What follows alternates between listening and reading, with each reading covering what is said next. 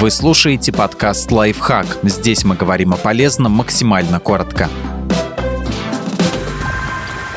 Что делать, если болит желудок? Разбираемся, когда на дискомфорт можно не обращать внимания, а когда надо звонить в скорую когда надо немедленно обращаться к врачу. Вызывайте скорую, если боль в области желудка сильная и сопровождается следующими симптомами. Вы испытываете дискомфорт и стеснение в груди. Вы предполагаете, что боль может быть связана с недавним ударом в живот. Ваша температура выше 38 градусов. Присутствует постоянная рвота или рвота кровью. Кожа на теле приобрела желтый цвет. Вы испытываете проблемы с дыханием. Вы беременны. Скорая не нужна, но постарайтесь как можно быстрее попасть на прием к терапевту, если боль не сильна, но длится 2-3 часа и дольше. Живот чувствителен к прикосновениям. Помимо боли вы замечаете, что вам чаще обычного хочется в туалет, либо же боль усиливается, когда вы мочитесь. Если тревожных симптомов нет, расслабьтесь. Большинство болей в области желудка не опасны, и, скорее всего, ваш случай именно таков. Вот несколько наиболее распространенных причин вы наглотались воздуха. Такое нередко случается, например, с любителями жевать жвачку. Лишний воздух в желудке способен вызвать спазмы его мускулатуры и боль. Боли из-за спазма желудка, как правило, не сильные и быстро проходят сами собой